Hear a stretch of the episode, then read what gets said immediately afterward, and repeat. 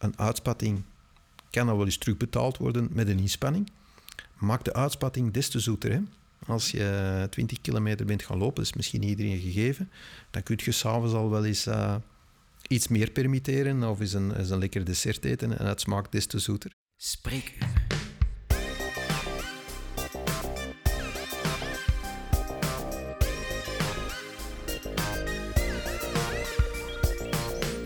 Is de podcast waarin ik, dokter Servaas, met experten en bevlogen mensen over gezondheid praat. Samen gaan we op zoek naar inspiratie en motivatie, achtergrond en wetenschappelijke onderbouw en praktische tips en tricks. Ik heb als dokter heel graag een lege wachtzaal. Want dat betekent dat jullie zelf in staat zijn om je gezondheid in handen te nemen en ermee aan de slag te gaan. Zo starten wij samen de lang verwachte gezondheidsrevolutie. Welkom bij Spreekuur.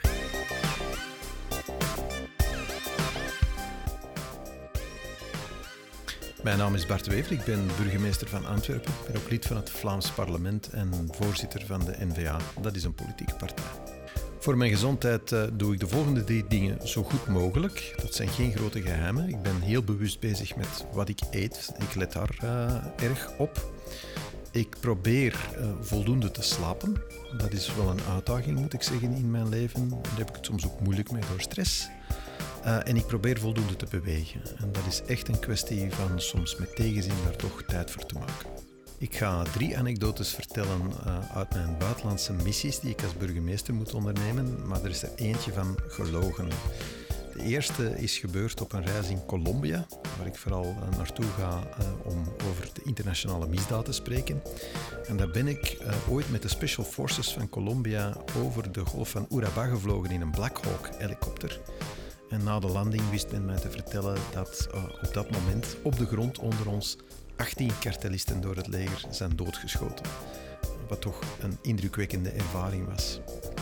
Tweede anekdote was op handelsmissie in Canada, in Montreal, waar wij in een hotel sliepen en wij stoemelings uit de lift kwamen en in de armen zijn gelopen van Justin Trudeau, de premier van Canada.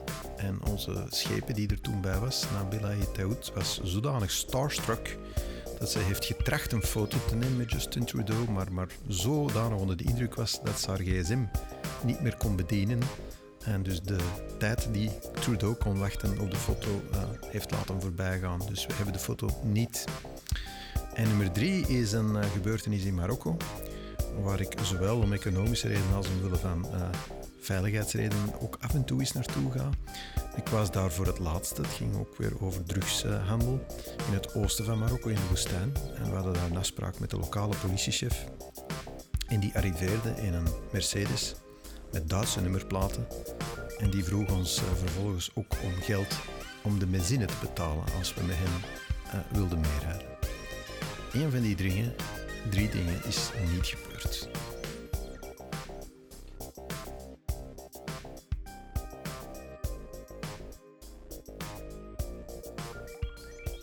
Vandaag spreekuur met niemand minder dan Bart de Wever.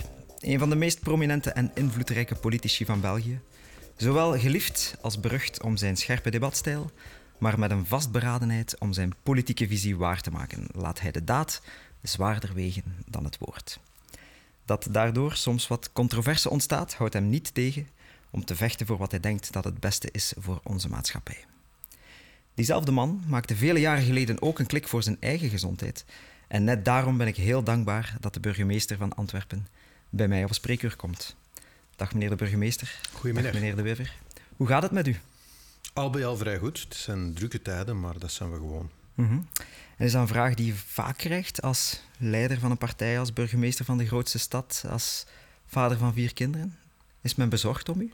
Hoe het met mij gaat? Ja, dat is zo'n vraag die meestal clichématig wordt gesteld. En je wordt dan geacht om te zeggen, alles goed. Mm -hmm. uh, en dat is prima, zolang het al of min of meer goed gaat. Um, wordt moeilijker als dat niet zo is. Ja. Ik heb vorig jaar een heel moeilijke periode doorgemaakt met een van de kinderen. En toen kon ik het eigenlijk ook niet opbrengen om de clichématige ja uh, te antwoorden. Ja. Maar het probleem is dat je dan altijd moet uitleggen wat er scheelt. Ja. En dat is een beetje dubbel, want daar heb je ook niet altijd veel nee, zin in. Maar ook. de vraag wordt regelmatig gesteld. Ja. ja.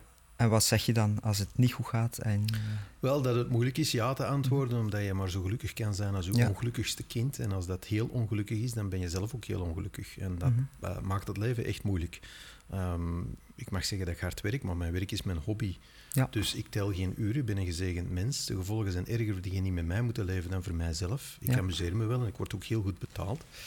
Maar als er dan bij die mensen die rond jou leven iets fout gaat, ja, dan wordt het heel moeilijk om dat leven vol te houden. Okay. Uh, en om het nog met goesting te doen. En dan kan je heel snel voor jezelf ook de prioriteiten uh, helder stellen? Wel, dat, uh, daar heb je niet zoveel keuze in. Hè. Als je een van je kinderen in de problemen mm. zit, dan gaat dat naar nummer één. Mm -hmm. En dan moet je beginnen woekeren met je tijd om, om toch ja, de nodige medische verzorging...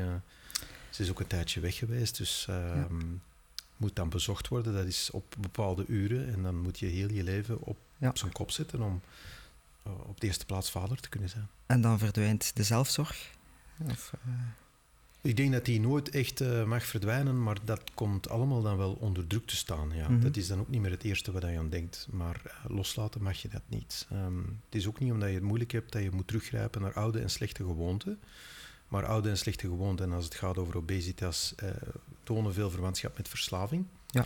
En verslaving is natuurlijk als een soort slechte vriend waar je vanaf uh, wil, maar die je wel veel heeft gebracht. Mm -hmm. En je kan die dan wel buiten duwen, maar die staat meestal aan de deur op jou te wachten.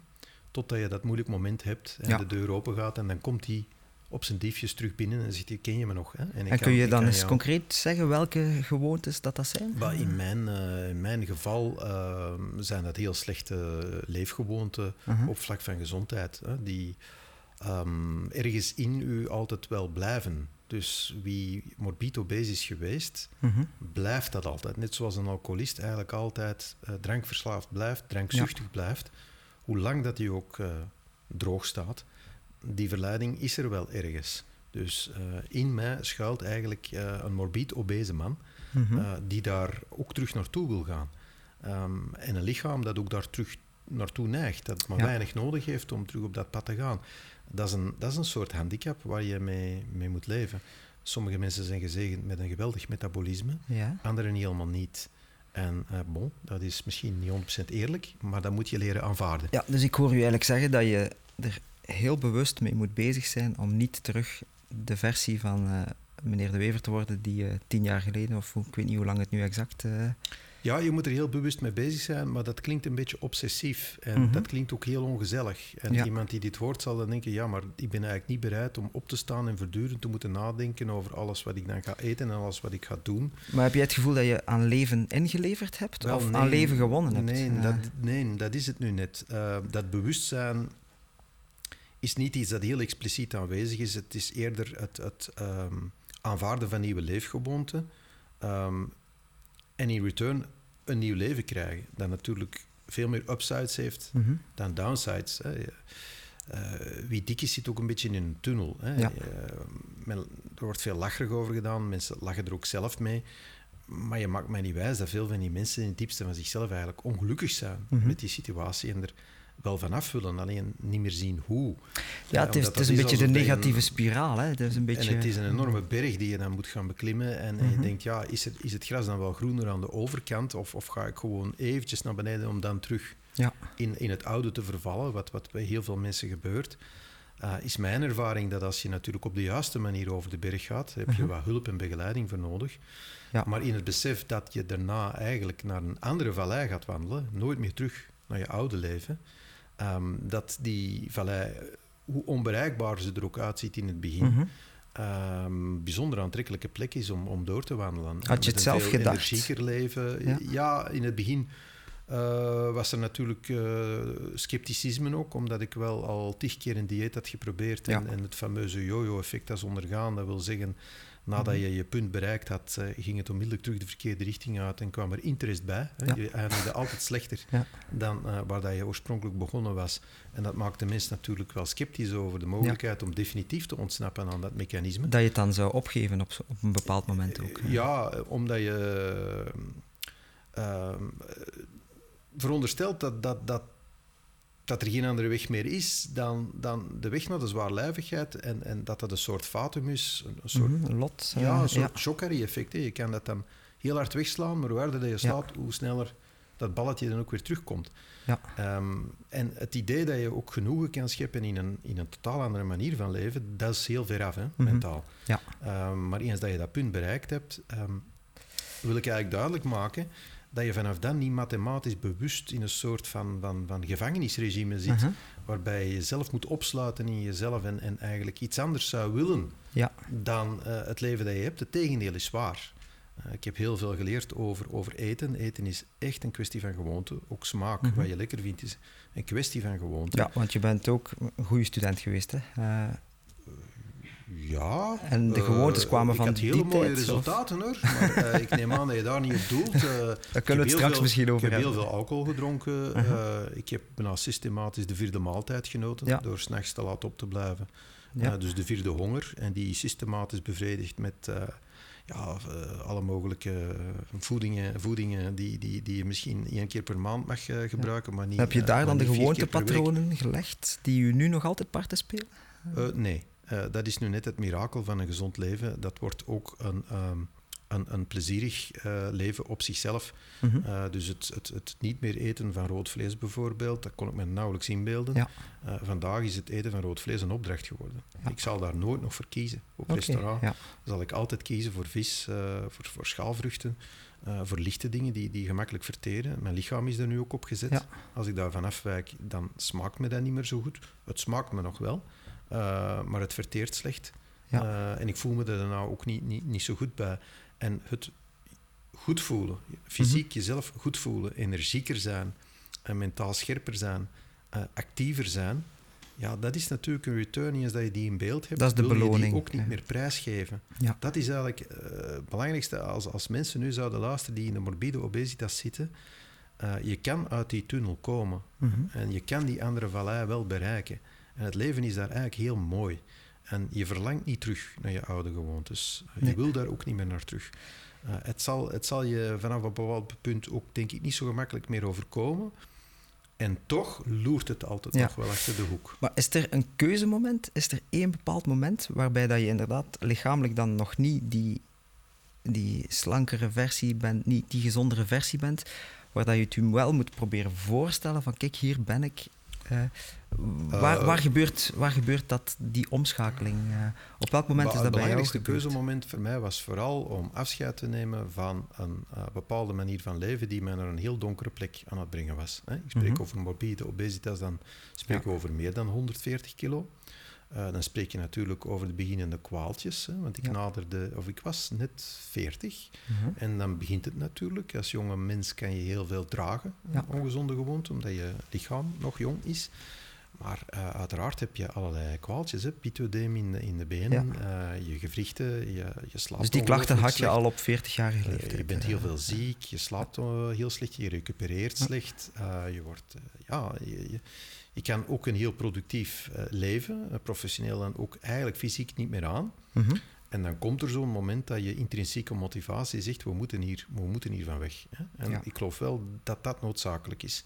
Ja. Je kan extrinsiek gemotiveerd worden eh, door informatie, door mensen die je begeleiden, maar Mhm. het moet ook van binnen komen. Ja, En die, die cognitieve opening die was er op een gegeven moment.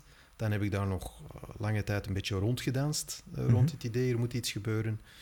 En dan, zoals het in het leven vaak gaat, toevallige ontmoetingen die mij dan in contact brachten met Chris Goossens. Die dan zei heb je inderdaad u laten begeleiden.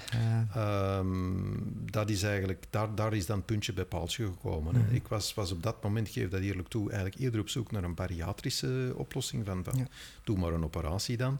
Ehm, Chris heeft mij geduid wat de gevolgen van die operatie, wat de downsides daarvan zijn. Eh, en En wat waren die eh, eh, voor ja, jou? dat gaat over ja, wat, Tekorten van nutriënten later, Ja, gebeurt ook daar ook, mentale gevolgen. Je ziet, ziet zelf cijfers in zelfdoding van mensen die het Mhm. ondergaan hebben daarna. Mensen die natuurlijk wel lichamelijk, fysiek aangepast zijn, maar mentaal niet. En dus de oude gewoonte hernemen in die nieuwe fysieke gedaante. En ook allerlei kwaaltjes. Het is een beetje de hardware en de software. Hè? Als we de Ja. software hercoderen, Ja. Dan gaat de hardware volgen. Ik Eh, ben daar ook nogal van overtuigd. Dus het kan Mhm. een oplossing zijn, hè? begrijp me niet verkeerd. Eh, Mhm. zeker mensen die, die zeer ver weg zijn in de obesitas.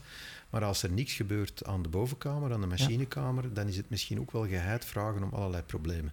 En dus, eh, ja, Chris' zijn oplossing was, we gaan het vanuit de bovenkamer fysiek Mhm. aansturen. Dat moet kunnen op uw leeftijd Ja. en met uw karakter. Ik was daar sceptisch over, ik zeg dat niet weg. Ehm, en dan ga je in het traject natuurlijk van een proteïnekuur. Uh, Mhm. Dat is een hard traject, maar eigenlijk is dat niet zo moeilijk. Uh, Nee. Want elke mens heeft wel een vatje wilskracht. Bij de ene is dat een tank van 100 liter, bij de andere misschien 5 Mhm. liter. Maar ik denk dat die van mij behoorlijk groot is. Ik ben een wilskrachtig persoon. Ja, maar we weten ook, die proteïnekuren, die geeft heel goede resultaten. We weten ook dat ook daar een yo-yo-effect kan Ja. optreden. Vooralsnog, we zijn tien jaar Mhm. verder, is dat bij u niet het geval. Wel, eh, daar wou ik toe komen. Eh, elke mens heeft een tank wilskracht, maar bij elke mens is die begrensd. Dus op een gegeven moment is dat ook wel op. mhm. Ehm, dus ik heb dat ja, een klein jaar gedaan.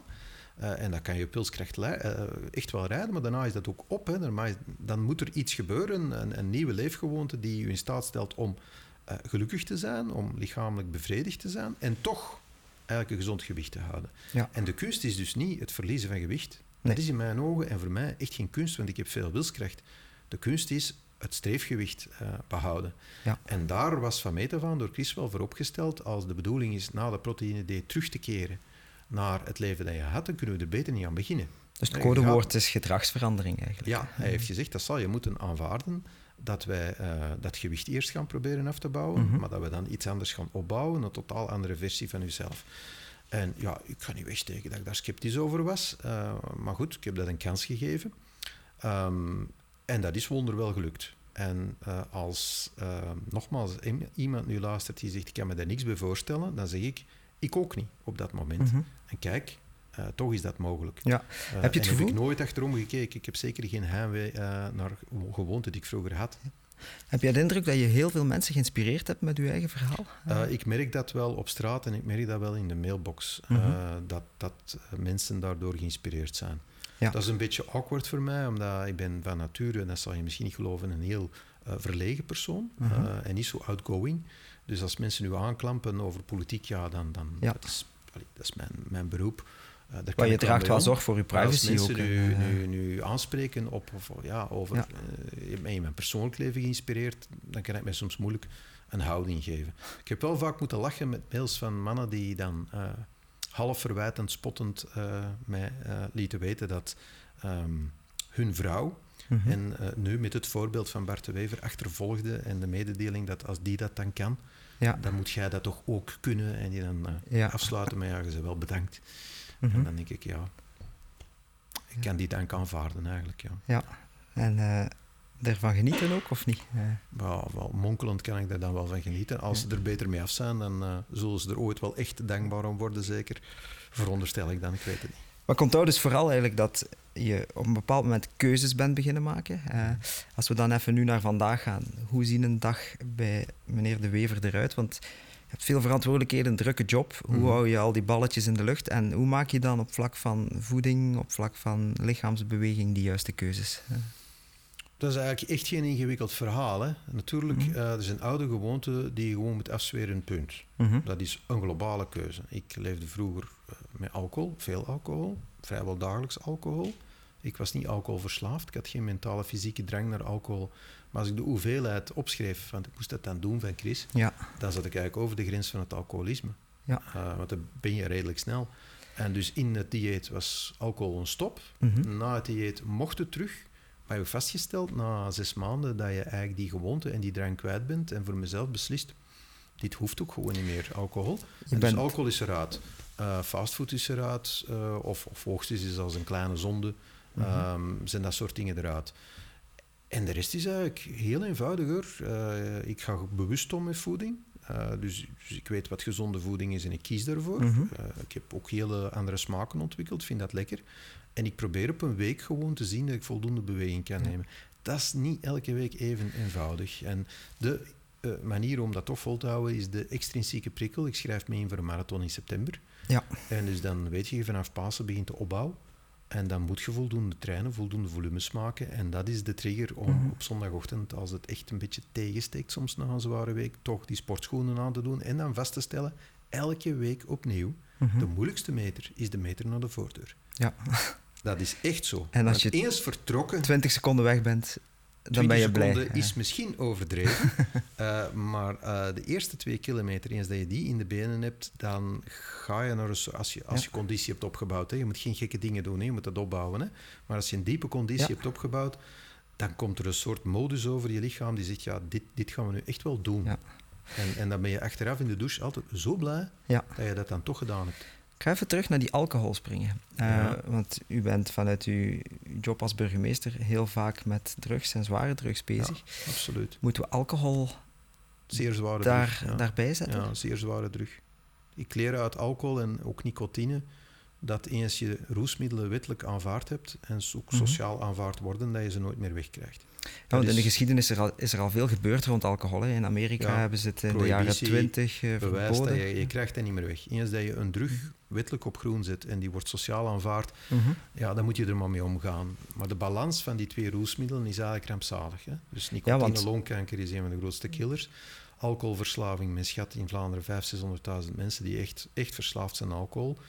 Eh, die vaak zichzelf in een spiraal naar beneden trekken, maar ook heel hun familie en gezin meetrekken. Ik, ken, Ja. ik vraag het vaak in een zaal. Is er iemand die in de directe familie geen alcoholist heeft, waar, waar die echt in een pathologische toestand is? En daar gaan nooit vingers omhoog. Dus Nee. iedereen heeft dat. Dus dat is eigenlijk ontzettend. En ik snap niet dat politici kunnen zeggen, ja, uit, uit die geschiedenis gaan we nu de les trekken dat we eigenlijk nog andere roesmiddelen ook Ja. eh, wettelijk willen aanvaarden. En dus eigenlijk ook nooit meer zullen wegkrijgen. Eh roesmiddelen die vaak toxisch nog veel erger zijn eh, dan diegene die we al hebben. Maar alcohol is niet te onderschatten. Mhm. En zoals altijd, ik geloof het wel, zijn er mensen die het recreatief kunnen. Ja. Maar als je het verslavingsgen hebt, dan ga je daar volstrekt aan ten onder. Ik heb Ja. vorige week nog iemand begraven, 48 jaar, eh, die zichzelf eigenlijk bijna zelfmoord heeft met drank. Ja. Ik heb er geen ander woord voor. Ja, wel, we, we verliezen dat bewustzijn soms een beetje. Hè, waar we met, met roken en nicotine snappen we dat heel goed. De kans is volgens mij reëel dat we binnen 20 jaar naar alcohol kijken zoals we nu naar, eh, naar nicotine en roken kijken. Maar daar zal ook eh, een beetje politieke durf en, en, en moed voor nodig zijn, veronderstel ik. eh. Ja, de politiek en volksgezondheid. Dat is altijd een moeilijke kwestie, omdat je natuurlijk voor je het weet een beetje verandert in de nanny state. Die dan aan Belerend, mensen gaat zeggen wat mag en niet mag. En mensen hebben de gewoonte om zich daar hardnekkig tegen te verzetten. En dat is misschien ook niet de methode om het aan te pakken. Eh, je moet ook aanvaarden dat de maatschappelijke verandering zijn tijd vergt. En dat is vaak een kwestie van generaties. En dan moet je ook het positieve zien. Zeker in mijn beroepsgroep, de omgang met alcohol. Ik heb die doorheen mijn 20 jaar dat ik nu bezig ben al radicaal zien veranderen. En als ik de verhalen hoor van de generatie daarvoor, was het nog radicaal anders en, Ja. en slechter. Was alcohol echt omnipresent. Ook Maar- op de werkvloer was het bijna een onderdeel van het professionele Ja. leven. Dat is vandaag ondenkbaar geworden. We hebben zelfs een maand geleden een symbolische overwinning eh, geboekt. Eindelijk, ik was al jaren in stilte, want ik wil niet de zuurpruim zijn, in stilte aan het ijveren om ook alcohol uit de kantine van het parlement eh, te Ja. krijgen. Waar ik echt de eenvoudige logica dat, dat niemand op de werkvloer nog alcohol krijgt en dat politici die een voorbeeld moeten stellen voor de bevolking ongeveer Ja. de laatste zouden moeten zijn die tijdens de werkuren mogen drinken. Ja, maar een paar maanden geleden zijn de cijfers van het alcoholverbruik gestegen. En, eh, verschenen bedoel ik. En daar hebben we vooral gezien dat eigenlijk de jonge generatie, de twintigers, der- dertigers, niet zoveel drinken.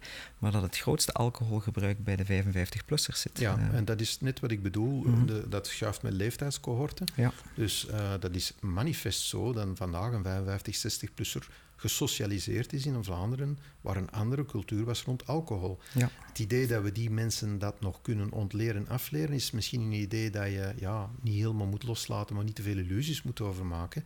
Eh, je moet je optimisme zoeken in hoe de jongere generaties met alcohol omgaan, maar ook het probleem wel zien. En het probleem dat ik zie, is dat ze inderdaad minder drinken, Mhm. maar de manier waarop ze drinken, is vaak heel ja, problematisch. dat het Dus dan inderdaad niet chronisch is, maar dus binge. eh, ja. Inderdaad, het gebruiken van alcohol als een soort van, van, van... Ja, ik kan het moeilijk onder woorden brengen, maar men gaat met, met zo'n kwantiteit dat men, men, men eigenlijk ja, het echt- als een, Mhm. Een gevaar harde voor drug- zichzelf is. Ja, als een eh, harde drug eh, ja. gaat gebruiken. Terwijl mijn generatie, wij dronken, ja, als we uitgingen, wij dronken. En wij waren wel eens dronken ook. Mhm. Ehm, maar wat ik vandaag zie bij de generatie van mijn kinderen, dat heb ik vroeger nooit gezien. Ja. Als dat gebeurde, was dat hoogst uitzonderlijk en, en bij wijze van spreken accidenteel. Als je nu ziet wat bijvoorbeeld in die tooprituelen van alcohol wordt, wordt gebruikt, ja, dat is crimineel, dat kan absoluut niet. Niet door de beugel, dat leidt ook tot drama's, hè? echte mhm. drama's. Ja, dat hebben we um, En ook dus daar zien. moeten wij, ja, we moeten, moeten, laten we zeggen, begroeten dat het alcoholgebruik inderdaad aan het dalen is, maar niet blind zijn voor de manier waarop alcohol wordt gebruikt en ook niet blind zijn voor het simpele feit dat alcohol bij de jonge generatie natuurlijk door illegale roesmiddelen een stuk is vervangen. Mhm. En men gaat natuurlijk sommige van die roesmiddelen niet combineren met alcohol. Hè. Nee. Dus uh, ja, als iemand, uh, een jonge uh, mens op een feestje alleen plat water ziet drinken, dan zou je zeggen die is heel goed met zijn gezondheid bezig, maar het kan ook iets totaal anders betekenen. Ja. Oké. Okay. Daarnaast heb je ook verteld dat je, naast je keuzes over voeding, dat je ook je slaap heel hard bewaakt. Um. Ja, ik probeer dat, maar ik ben dus een manifeste slechte slaper al van kindsbeen af. Ik kan heel moeilijk de slaap vatten. Mm -hmm.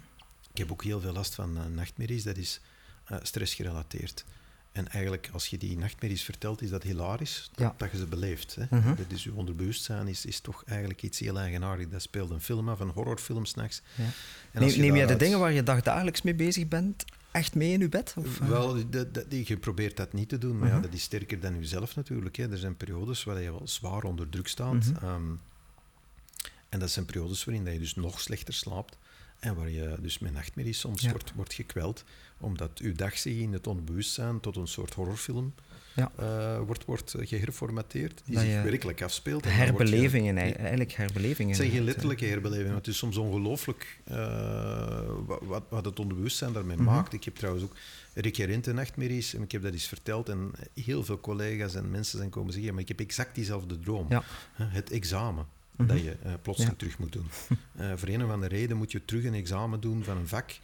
Bij mij is dat dan algebra, waar dat je al niet in Ja. uitblonk. En Ben je om- er niet om door, Voor een of andere reden moet je dat terug doen. En moet je dat voorbereiden, maar dat lukt niet. En dus dat examen nadert en je geraakt maar niet voorbereid en plotseling is dat examen daar. En, en dus op momenten van de grote paniek van ik moet dit nu doen en, en als ik dit niet, hier niet in lukt, dan, dan stort alles in elkaar, want ik heb geen diploma. Dat is het moment waarop dat je meestal dan Ja. wakker wordt. Ja, gelukkig. En hoe onnozel dat, dat verhaal ook is, eh, toch heb je meestal twee, drie minuten nodig om te zeggen, nee, nee, dat, dat is totaal Ja. niet waar. Ik ben helemaal afgestudeerd, ik ben zelfs al twintig jaar aan het werk. En dan, ja, oké. Ja. Eh, en dan kun je omdraaien en trachten de slaap te hervatten. Maar dat is lastig. Het En is heb dan jij- vijf uur s morgens, Ja? eh, waardoor het heel moeilijk is om terug in een diepe slaap te geraken. En heb je een avondroutine om even de dag af te schudden? Eh, niet echt, nee, nee. Ik, ik, dus je werkt door en dan poef, gaat je gaan slapen. Ik, ik ben meestal de volgende dag wel aan het voorbereiden. Dus, Mhm. dus meestal ligt er naast mijn bed eh, zo'n stapel gele kaftjes. Ja. Eh, mijn leven bestaat uit gele kaftjes. Eh, dus ja, ik doe heel veel dingen tegelijk. Wat maakt dat ik sterk moet leunen op voorbereiding. Ik heb ook uitstekende mensen. Mhm. Dat is de enige manier om dit leven vol te houden. Dus Ja. je moet uitstekende mensen hebben die je net op tijd het juiste gele kaftje uh-huh. in handen kunnen stoppen. En daar zit meestal een summary in, voor het geval dat ik echt in tijdnood Ja. zit. Daar zit een notatje in, een doorlezertje en dan een bundel. Voor Ja. als ik het echt grondig allemaal moet, eh, moet kunnen doornemen. En die stapel ligt meestal eh, naast mijn bed. Eh, maar wat ik ook als ik te moe ben vaak doe, is, ja, zoals iedereen zeker, de iPad open en dan een Ja. van de streamingdiensten Mhm. om nog iets te kijken. Om even de geest af te leiden. Een, en, een guilty pleasure. Ja, en wat is zo'n guilty pleasure van? Fairtrade, dat is een guilty pleasure. Ja. Ik kijk graag naar Peter van het begin, die Ja. de rol van crimineel speelt eh, in Matrushkas en nu in Fairtrade. Dat is een beetje de oudere versie van Ray van Mechelen. mhm. Daar kan ik heerlijk van genieten. En voor het slapen gaan eh, is, de, is dat wel eh, ja, proberen te degonfleren, zoals, Ja. zoals ze zeggen. Dat is jouw vorm van mindfulness, dat is jouw vorm van ja, meditatie. mindfulness. ja, ik ben er zo niet mee bezig met, met dat soort dingen. Uh-huh. Met van die instant spiritualiteit. We leven in een heel materialistische samenleving. Eh, spiritualiteit, uh, metafysica in het algemeen, is ons, Mhm. is ons een beetje, dat ontberen we eh, als samenleving Wel, eh, ja, in zijn geheel. ik vind, Maar ik vind heb, daar, ik heb daar zelf geen, eh, zal ik, eh, moet ik, zeggen, ik heb daar zelf geen last van. Ik, ik, eh, ik ben al geïnspireerd door het stoïcisme. Ik heb er ook redelijk veel over gelezen. Dus ik, ik heb voor mezelf eigenlijk wel een stevig metafysisch kader eh, altijd wel voor ogen. Dus ik heb mindfulness, dat gaat er mij voorbij. Ja, en toch, ik heb net jouw boek gelezen over woke. eh, Mhm. dat in het Nederlands zou dat wakker kunnen noemen, maar je Mhm. hebt eh, de titel woke eh, gekozen. En daar had ik toch het gevoel van, kijk, eigenlijk is het een onrechtstreekse oproep naar meer spiritualiteit. Ehm, het is een oproep naar een stuk metafysica. Mhm. Dus, dus de, de onderliggende stelling, dat heb je heel goed gelezen van het boek, is je kan niet allemaal als individu ehm, in een globale wereld leven. Dan word je, dan word je drenkeling. Allemaal mm drenkelingen in de grote zee. Je hebt een schip nodig. Dat schip is een gemeenschap, een republica. En dat is met waarden en normen aan elkaar getimmerd. En dus op het mhm. moment dat je, en op dat punt zijn we, hè, met, met postmodernisme en woke, dat eigenlijk geen normen en waarden meer mogen gesteld worden, want dat is altijd de nadelen van een slachtoffer, normen en waarden. Ja. En dus wij moeten uh, volledig onszelf zijn, niet oordelen en, en, en, en eigenlijk als dominante groep vooral boete doen voor wat we zijn en wat we ooit geweest zijn, dan eindigen we allemaal als drinkelingen in de zee. Uh, dat is inderdaad de onderliggende stelling van En dan klampen we ons allemaal vast aan een klein stukje hout, terwijl dat we misschien beter samen denken van oké, hebben we hier... Om tot echte inclusie, waar is dat schip? Tot uh, echte inclusie te komen, uh, moet je een gemeenschap kunnen vormen. En een van de sleutelwoorden daarvoor is waarachtige tolerantie het boek is eigenlijk een oproep tot waarachtige tolerantie. En wat bedoel je daar eh, precies mee? Wel, dat je eh, als burger van een gemeenschap ook een bepaald incasseringsvermogen moet hebben. Uh, de prijs van de vrijheid is ook om meningen te moeten aanhoren die je schokkend vindt, die je misschien beledigend vindt maar die wel ook onderdeel zijn van het palet van je eigen republica.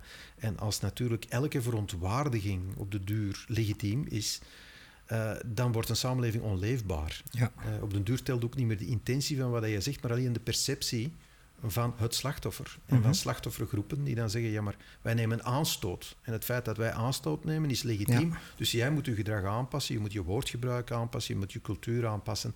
En al heel snel vallen dan de grote woorden, de ismen. Hè. Het is racisme, het is seksisme, het is imperialisme, het is kolonialisme. Je moet maar eens decoloniseren. En voor je het weet zegt de baas van de voetbalbond, uh, je moet 3000 jaar nog sorry zeggen als blanke man voor wat je 3000 jaar hebt gedaan dan denk ik dat heel veel mensen zeggen: Ik herken mij niet meer in dit beeld. Ik, ik voel me beledigd door dit beeld. Ik wil niet meer aan die, aan die woke-cultuur beantwoorden. En van de weerom staat, gaan die dan verkrampen. En dan beginnen die voor Trump te stemmen, of dan stemmen die voor de Brexit, of dan stemmen die voor extreem rechts. Ja, want ik hoorde u ook zeggen van we moeten uh, echt schrikken van dat mensen zo kwaad zijn dat ze zulke beslissingen nemen. Ja, dat is het. Als je natuurlijk alle lijm van je samenleving begint los te frikken en mensen voelen zich effectief als individu, mhm. Uh, dan voelen ze zich ook aan hun lot overgelaten en een stuk verraden door een elite waar ze zich niet meer in herkennen. Ja. Uh, de culturele elite die op vlak van identiteit voortdurend zegt dat je fout en slecht en seksistisch en mhm. racistisch bent en zwarte piet is racistisch, voortdurend aan jou zegt dat je slecht bent. Ja. En ook een sociaal-economische elite die ook geen houvast meer biedt. Hè. Het geld gaat over heel de wereld, er is ook geen fysieke grens, er is geen land meer, er is geen god meer die die, die, die grenzen stelt ja, dan worden mensen onzeker en boos. En dan beginnen ze ook rare keuzes te maken. En ironisch genoeg, ja, feit is niet ironisch, het is klassiek. Het aan de uiterste gaat zich daar bevestigd in zien. Ja. zie je wel, ze stemmen voor uiterst rechts, ze stemmen voor Trump, het zijn racisten. Uh, wij hebben gelijk en die gaan nog harder roepen. En op de duur eindig je, uh, en dat is in de westerse wereld een dreiging, met uh, ja, extreme groepen. die dus tegen elkaar roepen. Echt op de polen zitten. en die zijn niet meer zo verschrikkelijk veel, maar ze mhm. roepen ongelooflijk hard. Ja. En al de andere mensen die beginnen te zwijgen. Want die zeggen, ja, maar ik wil niet in het vizier lopen van die mensen. Mhm. En dan zie je zeer grote onrechtvaardigheden, uh, bijvoorbeeld in onze rechtsstaat gebeuren, bepaalde vonnissen die, die absoluut niet door de beugel kunnen. Maar iedereen zwijgt met het idee van, ja, maar als ik spreek, dan gaat misschien dat vergrootglas op mij komen en dan zit ik in dat brandpunt. Ik zal maar zwijgen. En dat vind ik een heel, heel gevaarlijke uh, evolutie. Dus het individu is dus bang voor zichzelf en dat schaadt het collectief. Eigenlijk. Het individu is vooral bang voor uh, een collectief dat nog bestaat, zijnde uh, de, de woke-cultuur, mhm. eh, die natuurlijk heel, heel hevig op, op, op mensen kan reageren. Hè. Mensen echt kan kalt stellen, hè. Die, die mensen in de burgerlijke dood uh, kan sturen hè, via het cancelen of ook via het inschakelen van de rechtsstaat. Je wordt dan vervolgd. Um, en zelfs al word je niet veroordeeld, ja, dat stigma, als men van je de juiste dingen beschuldigt, dat raak je nooit meer kwijt. Hè. In, in het boek maak ik een korte analyse van de zaak Bart de Pauw, mhm. waarbij ik niks zeggen over laakbaar gedrag naar vrouwen. Tuurlijk, Als dat gebeurt, is dat, is dat ontoelaatbaar. Als daar een straf voor moet uitgesproken worden, dan is dat zo. Maar de manier waarop de overheid burgerlijke partijen heeft gemobiliseerd en heeft gefinancierd om recht te treden tegen een burger, ja. ja, dan zit je ver van de waarachtige tolerantie van de 19e eeuw, waar onze grondwet eigenlijk de burgers beschermde tegen de overheid. Onze vrijheid is eigenlijk een koepel dat de overheid u als burger gerust moet laten en niet mag verstoren. En onder die koepel van de vrijheid hebben heel veel groepen en mensen aan, aan gelijkheid en rechtvaardigheid kunnen werken. Vandaag wordt die koepel van de vrijheid weggetrokken. Er zijn er heel veel wetten gestemd en zijn er overheidsinstituten die eigenlijk tegen de vrijheid van meningsuiting ingaan en die ook een actieve rol opnemen in de rechtsstaat om bepaalde misdaden en bepaalde mensen te gaan vervolgen en die vervolging ook te financieren ja, voor je het weet zit je in de uitwassen van de Franse revolutie. Hè. Het Dus- comité de salut public van Robespierre, Ja. dat ook zei, u bent fout en daar De staat de guillotine. guillotine. Ja. Dus we krijgen meer de illusie van vrijheid, eh, maar het is niet de echte vrijheid die we krijgen. Ehm, ja, zogezegd eh, ben je vrij, maar dat is dan toch vooral vrij om, eh, om in, in, in de mainstream mee te lopen. Ja. Ehm, vrijheid is gemakkelijk als je geen opinies hebt die echt afwijkend zijn, Mhm. eh, die schokkend of beledigend zijn. Maar Dan kunnen je- opinies echt afwijkend zijn? Of, of Ja, hebben we allemaal gezond verstand? En Ja, maar wat we- is gezond verstand? Enfin, er is een moment geweest dat misschien eh, dat men eh Galilei huisarrest heeft gegeven, om, huisarrest heeft gegeven, omdat hij beweerde dat, dat de aarde rond de zon draaide en niet Mhm. andersom. Dat was een behoorlijk afwijkende opinie. Ja. Afwijkende opinies zijn noodzakelijk. de eerste chirurg die gezegd heeft dat je handen moest wassen Mm. om infecties tijdens een operatie te voorkomen, is Mm. ook uit het beroep eh, van arts gezet. Hè? Ja. Eh, de vooruitgang begint vaak met afwijkende opinies, Mhm. per definitie. Hè. Je moet, je moet ge- these, eh, antithese, synthese is de motor van de vooruitgang. En als wij ons natuurlijk maatschappelijk niet in, in de exacte wetenschappen, hè, daar zie je een vooruitgang die zijn gelijken in Ja. de geschiedenis niet heeft gekend, maar in het humane, onze samenleving, aan een nieuw soort moraliteit begint te onderwerpen van, van groepen die, die een claim menen te leggen op wat goed en slecht is, en die claim ook echt meer en meer in de wetgeving beginnen duwen en naar de rechterlijke macht beginnen duwen. Ja, dan ben je echt totaal verkeerd bezig. Hè? En Alle opinies zijn vrijheid, gedachten, mag, geda- gedachten mogen zich niet laten knechten. De oproep tot geweld is voor mij de grens. Vanaf dat je begint op te roepen met een opinie om anderen geweld aan te doen, daar stopt het. Ja. Alles daaronder, alles daaronder zou toegelaten moeten zijn. Maar daar zijn we al lang niet meer. Hè? En kijk je daar vooral naar als lid van een maatschappij of als historicus en zie je een patroon dat zich aan het voltrekken is en zich mogelijk kan herhalen met negatieve gevolgen in de toekomst? Dat zijn heel veel vragen tegelijk. Ja. Eh, ten eerste, je bent altijd één en dezelfde persoon. Mhm. Ehm, dus ik kan niet kijken als politicus, lid van de Respublica en historicus eh, in aparte kokers. Hm. Ik ben altijd één en dezelfde. Uw algoritme heeft alle, Ja. alle zaken. Je bent, en je ja. bent trouwens net hetzelfde, iedereen. Ja. Je bent altijd één en dezelfde. Dus alles eh, wat je van ervaring, kennis hebt opgebouwd, dat zit op één harde schijf. Je hebt er geen drie. Mhm. Ehm, en dat noopt mij eh, om af en toe een boek te schrijven, omdat ik intellectueel werk. Ik heb dat nodig, Mhm. anders word ik ook ongelukkig. Dat, En als ik naar dingen kijk en ik denk, dit is niet goed, en ehm, dat behoeft analyse, en ik heb die nog niet gevonden, dan probeer ik die zelf te maken. Mhm. Dan stel je je natuurlijk bloot, bloot aan heel veel kritiek, Ja. maar tegelijkertijd maak je ook iets los. Want zo'n boek wordt gelezen, het is, het is een absolute bestseller, hè, tot mijn Mhm. grote vreugde. Ja, het heeft eh, Maar- eigenlijk mijn boek uit de top 10 geknald. Eh, bedankt, eh, Die, meneer De Wever. is- Excuus, excuus. Ja, het staat, staat nu drie weken op nummer één. Eh, het boek, ik hoop dat het... en, en dat doet me plezier, want ik verdien er geen stuiver aan, hè, voor alle duidelijkheid. Ik heb geen auteursrecht. Ik wil dat principieel niet, maar ik word al heel goed betaald. Mhm, Ja. Op het moment dat ik dat schrijf, dat is eigenlijk een deel van mijn job. Ik word er al voor betaald. Dus de auteursrechten zitten in de prijs. Daarom is het erg goedkoop, 19 euro. Ik kan het niet laten liggen voor Mhm. dat geld.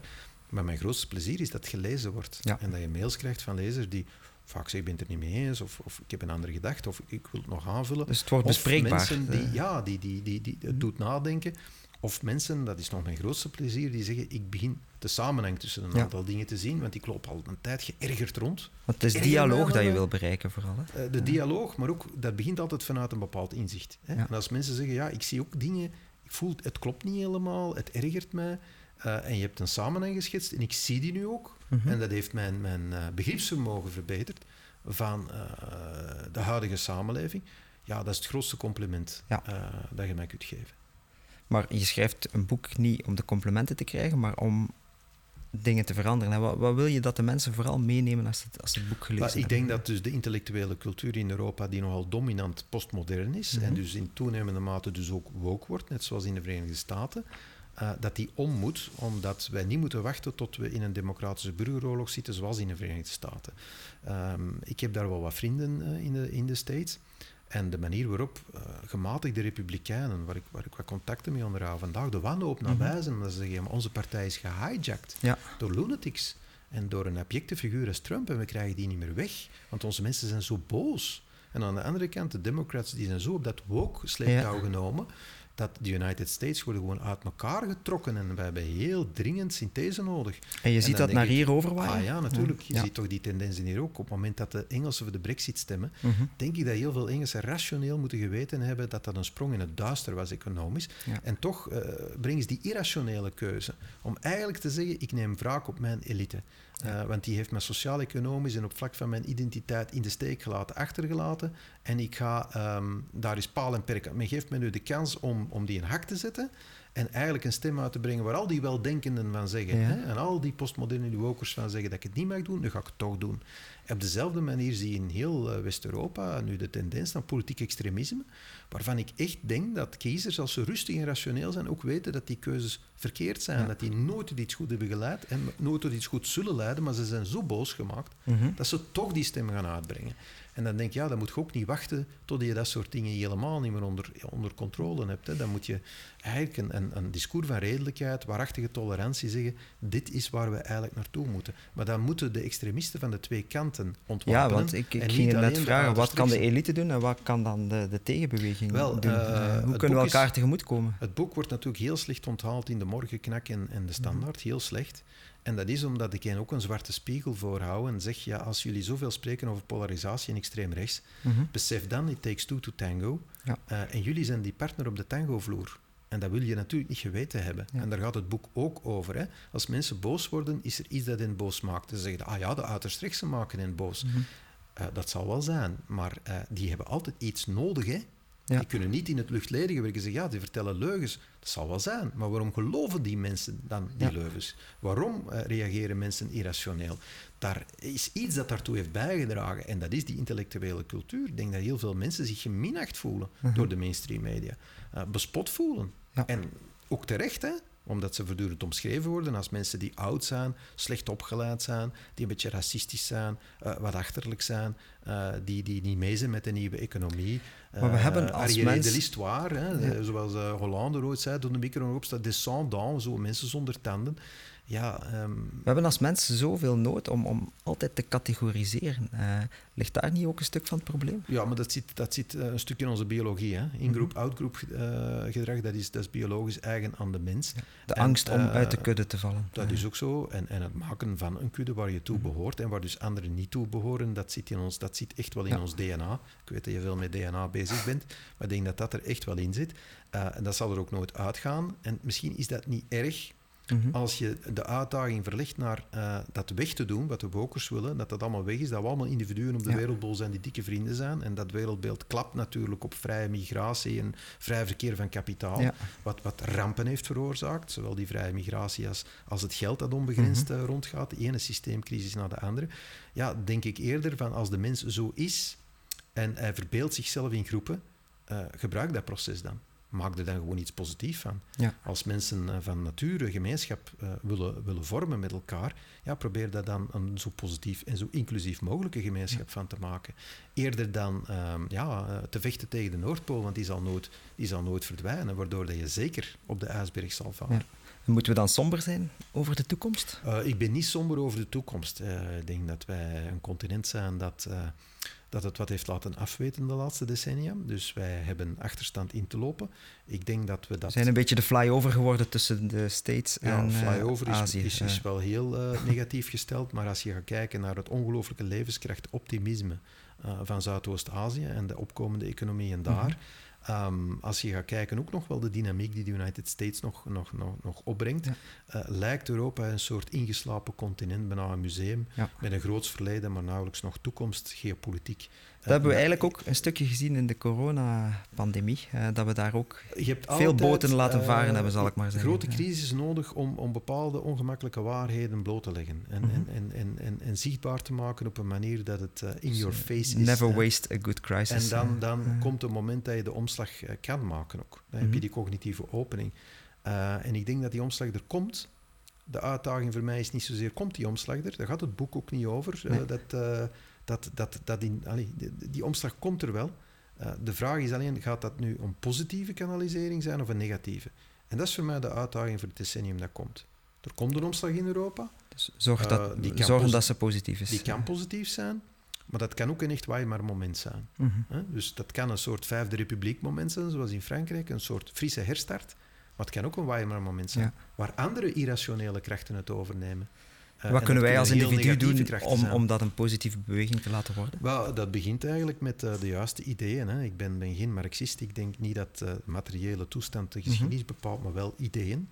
Ehm, en dus als er foute ideeën de ronde doen, is het uw opdracht om betere ideeën de ronde te la- laten gaan. Ja. En dat begint bijvoorbeeld met het schrijven van zo'n boek. Ik vind dat Ja. een essentiële opdracht voor een politicus, eh, van ideologisch bezig te zijn. Maar Dus dat is ouderwets. Het is eigenlijk ook ouderwets, inspireren, inspireren Ja, eigenlijk. eh. Ik zeg, dat is ouderwets. Hè. Politici geloven daar niet meer in. Hè. En, en, en Maar ik geloof eh, in boeken schrijven. Ja, ja, maar ik deel dat geloof met u, maar Ja. dat is politiek is dat ouderwets. Hè. Politici zijn marketeers geworden. Hè. Dus die zeggen van, ja, bon, het kiezerskorps van vroeger het moet op is TikTok. een kiezersmarkt eh, geworden. Die markt is volatiel, dus die moet heel veel prikkels krijgen. Ehm, en dus je moet investeren in, in eigenlijk ja, het aanbieden van producten die die, die, die, die die markt kunnen bespelen. En dan is het schrijven van een boek tijdverlies. Hè. mhm. Dus dat is tijdverlies. Maar ik ben wat dat betreft van de hele oude stempel. Ja. Ik vind een politicus eh, moet een mensenmaatschappijbeeld hebben, moet dat ook kunnen uitleggen Ja. en moet ideologisch bezig zijn. Maar ik denk, eh, en ik wil de collega's niet, niet, niet kleineren, dat ik daarmee de rare uitzondering aan het worden ben in de wedstrijd vandaag. Ik denk Dus dat dat, eh, eigenlijk ben je de... als je ooit iemand op podcast hebt, de manier om, om ze in paniek buiten te jagen, Ja. is geef eens in essentie wat uw mensenmaatschappijbeeld is. Dat kunnen veel toppolitici vandaag, Ja. denk ik, van de jongere generatie, totaal niet meer op antwoorden. En hoe zou jij het doen, in drie zinnen? Ja, ik ben een conservatief eh, politicus, dus ik eh, ga naar de antieke waarheid. Non soli pro nobis... Non solus... Goh, verdorie zeg. Non soli pro nobis uh, Ja. natis. Dat is exact de zin die ik opgeschreven heb om eh, het derde deel van ons gesprek te starten. Dat ik mij uitgerekend in die zin dan, dan verspreek. Dat is, het is non solum pro nobis natis sumus, voor alle ja, duidelijkheid. dus we zijn niet alleen voor onszelf ja, geboren. Ja, maar een deel van ons behoort tot, tot eigenlijk de gemeenschap en tot het vaderland. Ehm, dat is de essentie van mijn politiek credo. Ja. Dus als mens word je niet in een leeg vat geboren en je bent Nee. ook geen leeg vat. Eh, je behoort toe aan Ja. iets dat bestaat. Het is nuttig om daarin te socialiseren. Dus wees altijd jezelf is een mooi credo, Mhm. maar je moet ook rekening houden met anderen. Ja. En daar is niks verkeerd mee. Eh, anderen moeten zich niet continu aanpassen aan alle hyperindividueelste expressies Mhm. van jezelf. Eh, je moet een samenleving maken, dat vergt ook eh, socialisatie en dus bereidheid rekening te houden met, met anderen. En dat is een opdracht ehm, eh, die als je, als je ze collectief maakt, tot een respublica leidt. En dat is een Mhm. gemeenschap die ook crisisbestendig is. Ja. Eh, want Maar daar moeten we allemaal ons steentje aan bijdragen. Als we dat niet doen, dan eindig je dus inderdaad eh, als drenkelingen in de zee, Mhm. die zich vastklampen aan het hout. En het hout is het materialisme. Ik, ik spreek vaak over de weekendbijlagen van onze kranten, die eh, toen ik jong was eh flinterdun waren. Daar Mhm. stonden de uitslagen van de, van de Duivenbond in en de Ja. uitslag van de koers. En vandaag zijn dat telefoonboeken Ja. eh, met onze nieuwe godsdienst, de mooiste reis. En materialistische advertenties ook. eh. Allemaal allemaal, allemaal Ja. eigenlijk he- het hedonistisch verlangen, eh, waar het enige is waar mensen zich nog aan kunnen vastklampen. Maar waarvan je weet dat zelfs het bereiken van al die mooie reizen, al die mooie bezittingen, die mooie Mhm. auto, dat ultieme restaurant, aan het einde van de rit je nooit zullen bevredigen. Omdat Want- alles wordt banaal. Je hebt iets, iets nodig dat boven jezelf staat. Want wat maakt er ons dan echt gelukkig? Eh, wat een mens echt gelukkig maakt, dat is een, eh, dat is een, eh, dat is een heel moeilijke vraag. Ehm, eh, maar op collectief niveau denk ik dat voor het, minstens voor het opbrengen van doorleefde solidariteit met elkaar, Mhm. dat je identiteit nodig hebt. Ja. En daar gaat het vorige boek over, dat is ook Ja. geen toeval, over Ja. identiteit. Ja, want we zijn, eigenlijk dat onderwerp helemaal uit. we zijn onze identiteit een beetje kwijt. Eh, ze, wordt, ze, zit, ze zit onder vuur. Hè. Het concept identiteit op zichzelf. eh, want het vergt natuurlijk ook eh, normen en waarden. Verder dan Mhm. juridische normen en waarden, wetten, die men wel aanvaardt. Hè. Wetten tot daartoe. Maar eigenlijk een, een, een samenleving die ook niet neutraal is, maar die een richting heeft. Ja. In ons geval is dat al 200 jaar eigenlijk het kompas van de verlichting. De concepten vrijheid en gelijkheid, die op een, op een juiste manier met elkaar in verband moeten staan. Eh, dat is hoe wij onze samenleving kleuren.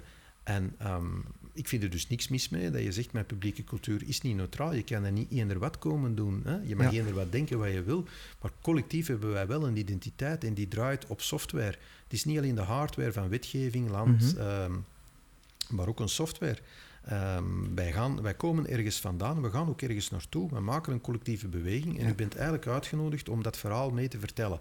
En Ja. als u dat doet, zeker als u een inwijkeling bent, dan zal dat verhaal ook veranderen. Ja. Jij moet niet verdwijnen in dat verhaal. Jouw inbreng zal dat verhaal kleuren, letterlijk en Mhm. figuurlijk. Maar je wordt wel uitgenodigd aan de tafel om mee dat verhaal te vertellen. Als wij allemaal als individu ons eigen verhaal gaan vertellen, en alleen Ja. ons eigen verhaal, en nog liefst vanuit een safe space, Mhm. waar we nog niet meer met het verhaal van een ander willen geconfronteerd worden, omdat het, die confrontatie ons kringt, Mhm. dan zijn wij op weg naar een Hobbesiaanse wereld. Hè. Dan Dus- worden wij allemaal wolven voor elkaar. En dan Dus- kan ik u zeggen, dan zullen we ongelukkig zijn. Ja. Hoe rijk dat we ook Dan zijn, gaan we elkaar verscheuren. dan zijn we ongelukkig. Ja, want elkaar een echt inclusief verhaal is samen eigenlijk een nieuw verhaal schrijven. Ehm, en daardoor altijd hetzelfde. Dat is het schip Ja. van Theseus. Dat is Uh-huh. het beeld dat ik graag gebruik. Het schip vertrekt, Theseus vertrekt. Onderweg wordt elke plank, elke nagel, ieder zeil, ieder touw vervangen. Ja. Dus het is eigenlijk een totaal ander schip. Ja. Beetje Maar- zoals het menselijk lichaam eigenlijk, want Zoals dat wordt ook om de zoveel jaar. En het blijft vervangen. instrumenteel voor de gebruiker. Ja. De opvarenden zien nog altijd het schip van Theseus. Ja. Niks is nog hetzelfde en daardoor is alles hetzelfde. Mhm. En het schip blijft instrumenteel. Als je natuurlijk alle nagels lostrekt, de planken lostrekt en zegt dit is van mij, dit is van Ja. mij, dan eindig je allemaal in de zee met een stukje. Je moet doen op eh, een manier dat er geen gaten in het schip... wat de eh, andere heeft. En dat is een Hobbesiaanse wereld. En dus mijn stelling is, je hebt identiteit nodig. Je hebt Mhm. een, een collectief nodig van burgers ehm, die samen een Respublica vormen. Een Respublica is een gemeenschappelijke zaak, hè, letterlijk vertaald. Als je dat gaat uitgommen als iets van het verleden en iets dat eigenlijk intrinsiek slecht is, iets dat alleen dominante groepen gebruiken om eigenlijk uiteindelijk mensen geen, geen rechten te geven of anderen te dwingen zich te assimileren aan denkbeelden die die dominante groep heeft, en dat is wat de woke-cultuur aan het doen is, dan hou je niks meer over. Ja.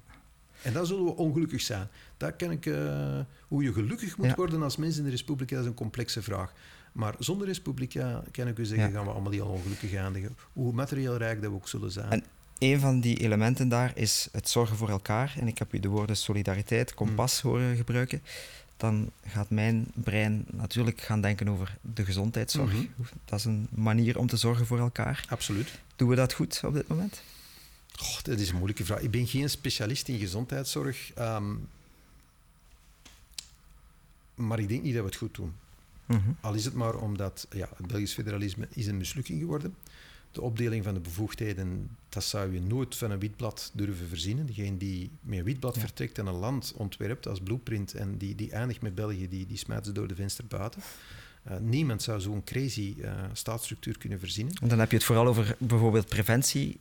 Dat, In het geval van de gezondheidszorg is het afscheiden ja. van preventie en curatie ongeveer Mhm. het domste dat je kan doen. Ja. Dus je zit met een gemeenschap die eigenlijk preventief moet werken. We zijn meer en meer komen erachter dat dat cruciaal is en ook kostenbesparend is. Ja. Want dat is natuurlijk upfront is dat een cash-out, Ja. waar je niet onmiddellijk de return van ziet. Maar en dat zal, maar na, aanpakt- na, dat zal ook een generatie duren, denk ik. en dat duurt ook lang. de En dat is ook al niet de gewoonte van eh, politici om nu uit te geven om uiteindelijk hè, hun opvolgers Mhm. te doen oogsten. Eh, maar uit alles wat we menen te weten, uit alles wat we zien, uit buitenlandse voorbeelden waar men het wel heeft volgehouden, bijvoorbeeld rond eh, eh, beweging, gezonde voeding op school, Mhm. en waar men intensief en holistisch heeft gewerkt, ja, dat de return gigantisch is. Ja. Er zijn een aantal voorbeelden. Ik heb de lange bundel gelezen voor Ja. vandaag. en, en, en een aantal voor. Ik vond het indrukwekkend wat men kan bereiken. Mhm. Uh, maar dat gebeurt dus bij ons nooit volgehouden, altijd sporadisch. Dat zijn opstoten. Plotseling is er een budgetje en gaat, gaat de minister doet de persconferentie. We zijn daar niet holistisch mee bezig, niet planmatig mee bezig. En natuurlijk het idee dat preventie door de ene gebeurt. Maar je, dat je niet eens ziet in de curatie wat de gevolgen, want dat is onder de bevoegdheid van Mhm. iemand anders. En Ja. de euro die jij uitgeeft uit jouw kassa, die doet dan misschien een besparing tig jaar later. Uh-huh. Maar in de kassa van iemand anders, ja, dat moedigt natuurlijk allemaal En is dat enige schoentje aan. dat wringt? Of zijn er nog... Dat eh, is een belangrijk schoentje dat wringt. Ehm, een ander schoentje dat wringt is denk ik dat onze geneeskunde sterk eh, prestatiegedreven is. Ook de Mhm. hele financiering. Eh, dat leidt ook natuurlijk tot keuzes in opleiding van geneeskundigen, die uiteraard voor, en dat Ja. is des mensen, hè, Ja. voor de meest lucratieve eh, specialismen gaan. Keuzes van praktijkvoering ook, denk ik. Eh, Eh, absoluut. ja. absoluut. Ja, en dat is normaal. Hè? Mhm. Dus ik, ik, ik, eh, ik zeg, eh, we staat altijd, mens, je leeft in een gemeenschap, een deel van jou behoort tot de gemeenschap. Maar natuurlijk, elke mens streeft ook eh, naar maximalisatie voor Mhm. zichzelf. En dat is ook, ook de drijfmotor van vooruitgang. Hè? Lucrum est gaudium. Hè? Geluk Ja. is winst. maar zelfzorg en dus- is ook... Als je geneeskunde zo organiseert dat de grote winst vooral zit in, in de curatie Mhm. en, en, en, en, en, en in, in, in dat soort heelkunde en veel minder in dingen die preventief zijn, veel minder in, in intellectuele Mhm. eh, geneeskunde, ja, dan moet je ook niet schrikken dat de hoofdmoot van, van, van, van de mensen die met het vak bezig zijn, niet, niet daar zitten. Dus we zullen maar dat zorgt ook voor een, een beroepskorps dat eigenlijk niet veel arbeidsvoldoening heeft als we de cijfers zien, met hoge burn-out cijfers, met hoge zelfs suïcidecijfers. Dat zorgt Ja. voor een patiëntenpopulatie die Mm. niet tevreden is, die het ook elders gaat zoeken. Mhm. Eh, zitten we daar op een doodspoor en hoe kunnen we dat... Uw eh, expertise is daar oneindig groter dan de mijne. Hè? Dus ik moet, moet echt opletten wat ik zeg. eh, maar ik denk wel dat, en je kan het ook niet overnight veranderen, dat in het geheel van het budget dat we aan gezondheidszorg eh, Mhm. besteden, en dat onvermijdelijk nog zal groeien door de vergrijzing, en waar Mhm. we dus een limiet gaan bereiken, in zoverre dat we die niet hebben bereikt, waar dat we het financieel nog moeilijk aan kunnen, dat we een heel moeilijke transitie zullen moeten maken eh, Ja. binnen de geneeskunde. Transities zijn gemakkelijk als je geld bovenop kan leggen Ja. voor het nieuwe en toch het oude niet moet eh, blijven financieren. Ik vrees dat we het komende decennium die luxe niet gaan hebben en dat dus binnen de uitgaven voor gezondheidszorg daar een shift zal moeten gebeuren. En, en wellicht doe je dat verstandig door aan het wieltje te draaien, elk jaar een beetje, mhm. en dan op den duur toch de, de, de eh, tanker van koers te doen veranderen. En dat dus eh, ondergebudgeteerde eh, specialismen en ondergebudgeteerde delen van de gezondheidszorg, Mhm. bijvoorbeeld geestelijke gezondheidszorg, dat die stelselmatig moeten, moeten worden opgepompt. Ja. Ehm, ten nadele misschien van andere dingen die in de nomenclatuur heel zwaar Ja. doorwegen, maar ik Maar ik denk dat... ga eh, niet meer zeggen dan dat. Ik denk een van de ik, ga, ik zal kikken een standpunt innemen. Ja. Ik denk een van de gebreken, als we het over die discussie hebben, is om het te beperken tot de nomenclatuur. Eh, want de nomenclatuur is op zich ook al misschien een klein beetje verouderd en de nieuwe technologische en wetenschappelijke inzichten Mhm. moeten ons misschien een nieuwe nomenclatuur doen, eh, doen uitvinden. Eh, Ik ga u niet tegenspreken, alleen ik zou niet degene willen zijn die daaraan begint. mhm. Maar puur anekdotes, ik ga ook geen namen noemen, want ik wil geen mensen in eh, verlegenheid brengen. Maar in mijn vriendenkring zitten er dokterspecialisten. Ja. Eén daarvan is psychiater.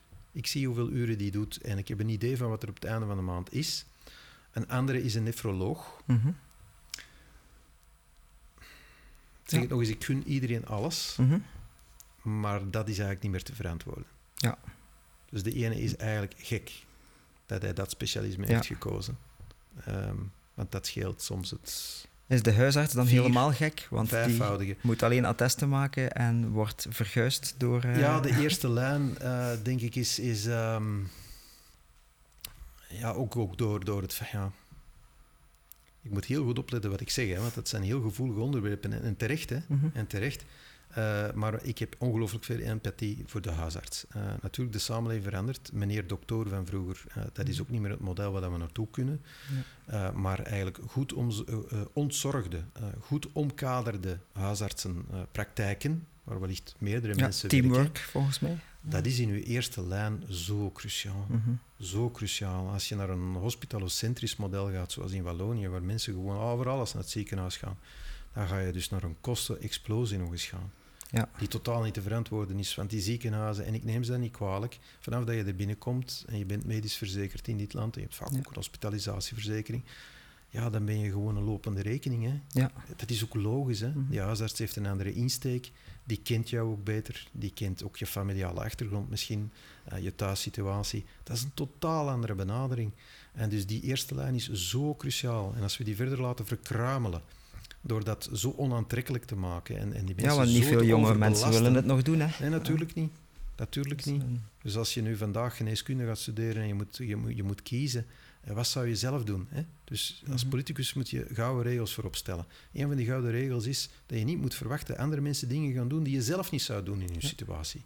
Moest ik het talent hebben om geneeskunde te doen, ik heb dat niet, maar moest ik het gehad hebben, wat zou ik dan zelf gekozen hebben? Hè? Stel dat ik Mhm. alles zou kunnen. Zou Ja. ik dan nefroloog geworden zijn of huisarts? Ja, de vraag stellen is beantwoorden. mhm. En dus moet je ook van anderen niet verwachten. En dus dan moet je ja, in het beleid ingrijpen om de eerste lijn tot een aantrekkelijke, tot een aantrekkelijk beroepskeuze te maken.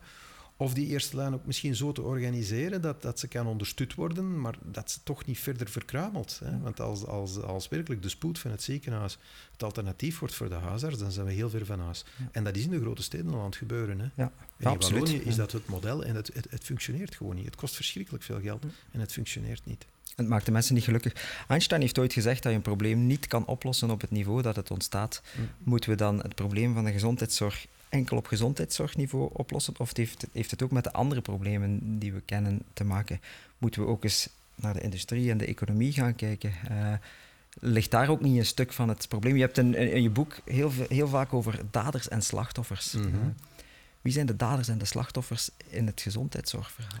Pff, dat zijn heel complexe vragen eh, die je stelt. Ehm, en opnieuw, wij gaan economisch naar een, naar een, naar een periode, eh, de komende 15 à 20 jaar, waarin relatief weinig productieve mensen Mhm. ehm, heel veel lasten gaan moeten dragen. Dus dat zal voor onze gezondheidszorg ook een enorme uitdaging zijn om ervoor te zorgen dat die productieve klasse het gewicht van die respublica kan blijven dragen. Ik sta allemaal open voor redeneringen dat mensen misschien beter wat minder zouden werken en dat mensen beter wat minder stress eh, zouden hebben en Mhm. hun work-life balance moet eh, verbeteren. Maar dat botst op een andere pikkelharde realiteit en dat is als wij onze samenleving en de solidariteit financierbaar eh, moeten houden, dan hangt dat van die productieve klasse af. Mhm. En je moet geen grote wiskundige zijn om te weten dat als die krimpt, en aan de ene kant heb je een vergrijzing die heel kostelijk is, Ja. Aan de andere kant heb je de migratie gehad met mensen die ook die talenten hebben, maar die talenten we slagen erin onvoldoende om die te oogsten. Plus het zal zijn tijd nemen, het zal echt zijn tijd nemen, dat we de komende periode naar een heel moeilijk tijdsgevricht gaan, waar een vrij smal deel van de bevolking ongelooflijk veel lasten zal En dragen. solidariteit zal heel je- belangrijk worden. Solidariteit zal belangrijk worden, ook het koesteren van die productiviteit, het belonen van die productiviteit. Ja. En dat is niet alleen een kwestie van geld, maar ook het maatschappelijk waarderen Mhm. van productiviteit, van talent, van excellentie, van innovatie. Dat is zo cruciaal. Als we alleen het kompas voorop zetten van kijk, onze economie is eigenlijk ook wel een beetje een dader en dus we gaan, we gaan de gezondheidseffecten aan de kant van, van de productiviteit die vereist is, we gaan dat alleen bekijken, dan denk ik dat we op een doodspoor Mhm. zitten. Hè? En, en dat wij ehm, evenzeer moeten kijken hoe kunnen we die klasse in staat stellen om effectief hyperproductief te blijven. Ja. Als ik kijk naar dingen waar jij ook mee bezig bent, wat er, wat er in genetische ehm, eh, gezondheidszorg, wat er misschien mogelijk is in het kraken van de genetische Ja, code. zelfs niet alleen genetisch. We kunnen voorspellender gaan werken, waar we problemen echt Dat bedoel ik. en heel veel Ik ben- kosten ben kunnen gaan ooit eens bij jou op bezoek geweest voor DNA-onderzoek. En wat ik daar vooral uit onthouden heb, is dat men mij toen zei bij de resultaten, onder andere door Ja. jezelf, Mhm. ja, eh, wettelijk zijn we natuurlijk nog wel heel erg begrensd, maar we zouden nog wel wat meer kunnen dingen eh, Mhm. hieruit afleiden, nog wat meer dingen vertellen. Maar dan heb je natuurlijk ook een overheid nodig die niet aan bepaalde dogma's vastklampt. hè. Een Mhm. overheid die niet zegt, ja, bijvoorbeeld genetisch gemodifice- gemodificeerde gewassen, dat mag niet. Waarom niet? Ja. Omdat wij dogmatisch zeggen dat dat niet mag. Ehm, kernenergie mag niet. Waarom mag dat niet? Dat is voor mij een raadsel.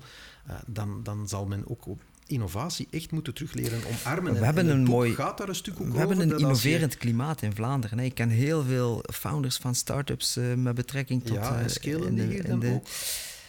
Of die verhuizen. Ja, en dat is dus vaak wat er gebeurt. ehm, En dat is ook wat ik bedoel. En het boek gaat daar een stuk over als je eh, je gemeenschapsgevoel eh, verliest en je naar jezelf begint te kijken als een dader, met, met een heel kwalijk verleden en een kwalijke identiteit, mhm. dan verdwijnt alle optimisme naar de toekomst Ja. en wordt innovatie een bedreiging. De manier waarop vandaag jonge generaties betogen tegen innovatie, Ja. tegen innovatieve bedrijven. Als ik een, Mhm. een bedrijf zover krijg de grootste eh, investering in de petrochemische industrie van de laatste 25 jaar in Europa te doen door een kraker te bouwen, die al klaar is om op waterstof te functioneren, dan zou je een klein applaus verwachten. Wat ik krijg zijn betogers voor de deur die Mhm. zeggen, "Ja, maar we hebben geen, geen plasticfabriek niet meer nodig. Ik heb heel vaak zin om die jongens tegemoet te treden en die meisjes te zeggen, nou dat is goed. Dus als je geen polyethyleenproductie meer wil, eh, dat, is, dat is prima voor mij, maar dan gaan we consequent zijn. Je gaat allemaal je gsm hier achterlaten, je gaat Mhm. al je kleren hier achterlaten, je gaat blootvoets en naakt naar huis. En je gaat thuis ook eh, je huis moeten afbreken. Mhm. En dan gaat je eh, in een wereld zonder kunststoffen leven. Het zal een hele gezellige wereld zijn. En een wereld waar je alles met natuurlijke materialen zult moeten maken. Terug, En waar de uitstoot van, en, en de voetafdruk van de mens maal duizend zal gaan. het zou kunnen dat En- voor onze biologie dus, een goede zaak is. dat denk ik niet. Moest de populatie die de wereld vandaag eh, hebben, zonder innovatie, zonder, zonder de, de, de vruchten van de industriële revolutie, dat lijkt mij eh, de grootst mogelijke uh, genocide waar dat we op korte termijn uh, op afgaan. En dus innovatie terug omarmen. Ik zeg het mm -hmm. nog eens, het zit in het hoofd. Hè? want al die jongeren die nu voor dat klimaat betogen, die moeten morgen een keuze maken. Wat gaan ze studeren? Mm -hmm. waar, waar, gaan ze hun leven op inzetten? als we allemaal genderstudies gaan doen en, en, en, sociologie, dan ziet het er voor ons niet zo geweldig goed uit. je hebt het gezegd, we zijn een innovatieve regio. Dat is dus Brains, hè? Oké, okay, we hebben veel werk om uh, met alle partijen rond de tafel te gaan zitten, ja, lijkt dat me. Denk ik ook, ja. dat denk ik ook. Ik ga nu eerst even met jou rond de tafel zitten en rond jouw drie verhalen. Het Colombia-verhaal, het Canada-verhaal en het Marokko-verhaal. Mm -hmm. um, Ga jij nu raden? Wel, uh, ik uh, zit nu plots te denken van misschien moet ik niet raden, uh, -hmm. maar misschien moeten we de luisteraar laten raden. Um, Voor mij is het ook goed. Dus we gaan de luisteraar laten raden en dan gaan we misschien een extra afleveringetje waarin -hmm. jij de bekentenis, de bekentenis doet. Dus is dat even goed. Dat bij deze de, dat houdt de spanning erin. Gaan we het zo doen. Wat ik wel nog wil doen is de echt belangrijke vragen stellen om af te sluiten.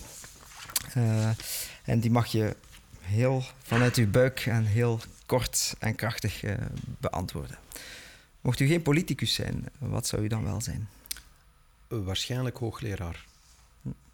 Aan welke universiteit? De Universiteit van Leuven, zonder enige twijfel. welke superkracht zou u het liefste hebben? Um, Goh, dat is een moeilijke vraag. Uh, kort en krachtig. Dat ik, uh, waar ik vaak van droom is dat ik niet, niet, niet moet slapen en toch altijd uitgerust ben.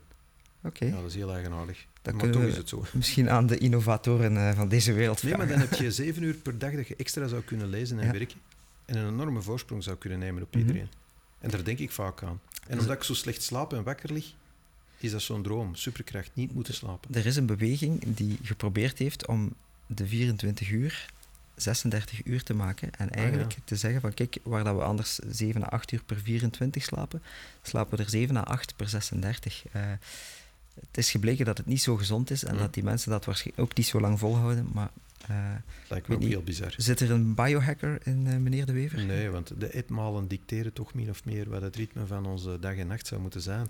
Het is niet. wel zo dat lange tijd mensen in, in twee shiften hebben geslapen. Mm -hmm. Er is ja. een boek over geschreven, Second Sleep. Ja. Waarbij men dan opstond, van alles deed en dan uh, voor een tweede slaap ging. En uh, toevallig, allee, ik schend zijn privacy niet, want hij heeft het publiek al gezegd, Paul Maillet mm -hmm. slaapt ook zo. Ja. Die wordt wakker, die brak, bakt een brood en die gaat terug slapen. En ik heb hem gezegd, ja, ja maar tot, tot eigenlijk de industriële revolutie sliepen mensen Maar ik denk, ik denk dat we misschien zelfs nog een stap verder kunnen gaan. Dat we in de winter veel vroeger moeten gaan slapen dan in de zomer. Uh, om met dat dag-nachtritme mee te gaan. Maar dat gaat ons tot een nieuwe podcast leiden, ja, denk net, ik. Uh, dit, deze podcast wordt opgenomen net op het moment dat er een uur wordt weggenomen van onze ja. uh, dag morgen. en ik vind dat verschrikkelijk gewoon. Ja, dus dat zou mij geen groter plezier kunnen doen dan het afschaffen van het zomer en het Maar het is een uur minder kans op een van uw nachtmerries natuurlijk. Dat is wel waar, ja. ja. ja dat is natuurlijk niet waar wat je zegt, maar ik apprecieer het. Goed, wat is de beste manier om een politieke tegenstander te verslaan in een debat? Is dat argumentatie of hypnose? Dat uh, zou argumentatie moeten zijn. Hypnose is vals spel. Ja. Welke song geeft het beste uw filosofie weer? Ik ben eigenlijk geen grote muziekliefhebber.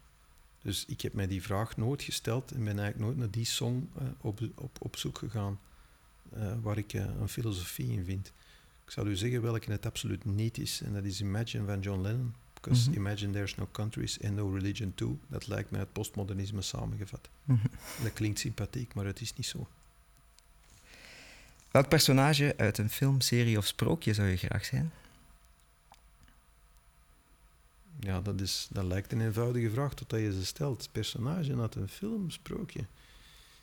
O jee. Um, ja, er komt niks voor de geest. Oké. Okay. Je mag passen, hè? Ik zou zeggen, ik zit mijn joker in, maar dan is de joker. uh, goh, personage uit de film Sprookje. Um, allee, kom, er moet toch iemand zijn. Um, ja, die, die, um, uh, het personage dat Samuel L. Jackson speelt in, in, in Pulp Fiction, ja. dat vond ik wel een, een cool personage, maar ik zou het misschien toch niet willen zijn. Ik denk dat uw innerlijke goedheid uh, te groot is. Uh. Ja, maar ik vond het wel, die, die, ja. uh, die had een bepaalde levensfilosofie, die, die ja, laten we zeggen, aanstekelijk was. Ja. Als je een ander land zou moeten leiden dan het uwe, welk land zou dat dan zijn? Duitsland. En waarom? Omdat dat een heel uh, sterk land is, economisch.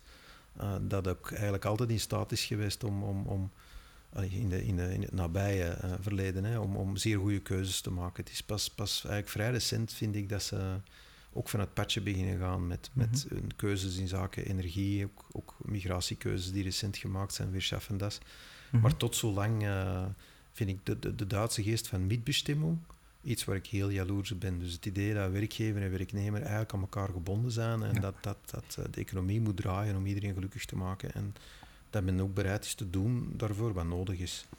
Dat bewonder ik enorm. In Duitsland, ook Denemarken uh, zie je dat, Scandinavische landen ook. Duitsland was vroeger ook een Oost- en een Westdeel?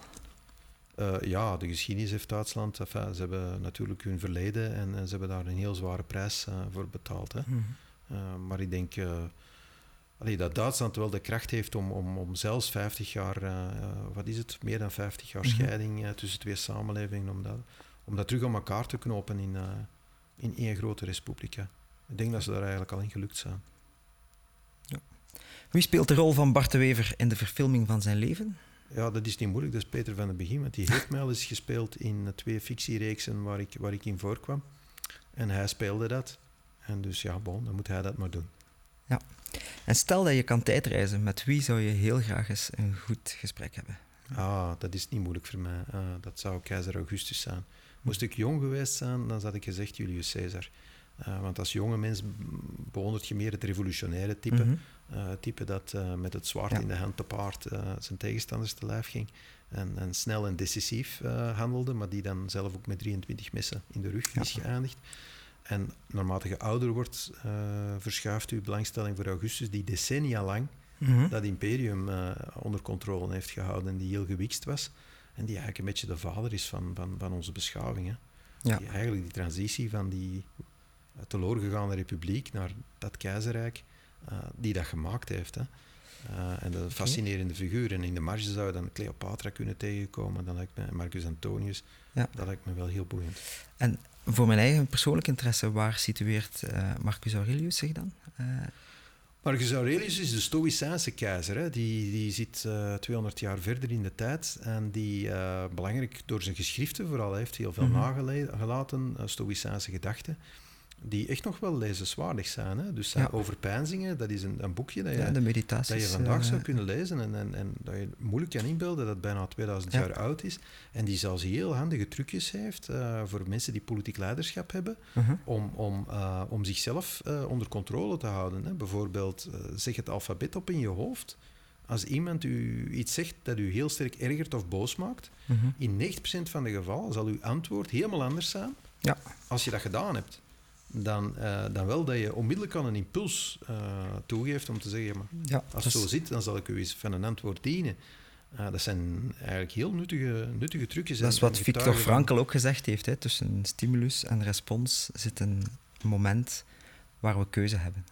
Ja, en een moment dat je dus kunt, kunt, kunt boosten. Ja. Door eigenlijk uh, ja, mentale trucs te gebruiken. Hè. Ja. En, doe je dat soms als je in een debat zit? Well, ik, uh, even je tong ik, omdraaien? Af en of, toe zou ik wel iets meer Marcus Aurelius willen zijn. Ik, ik uh, zeg soms dingen in de hitte van een debat waar ik achteraf spijt van heb. Ik geef mm -hmm. dat toe.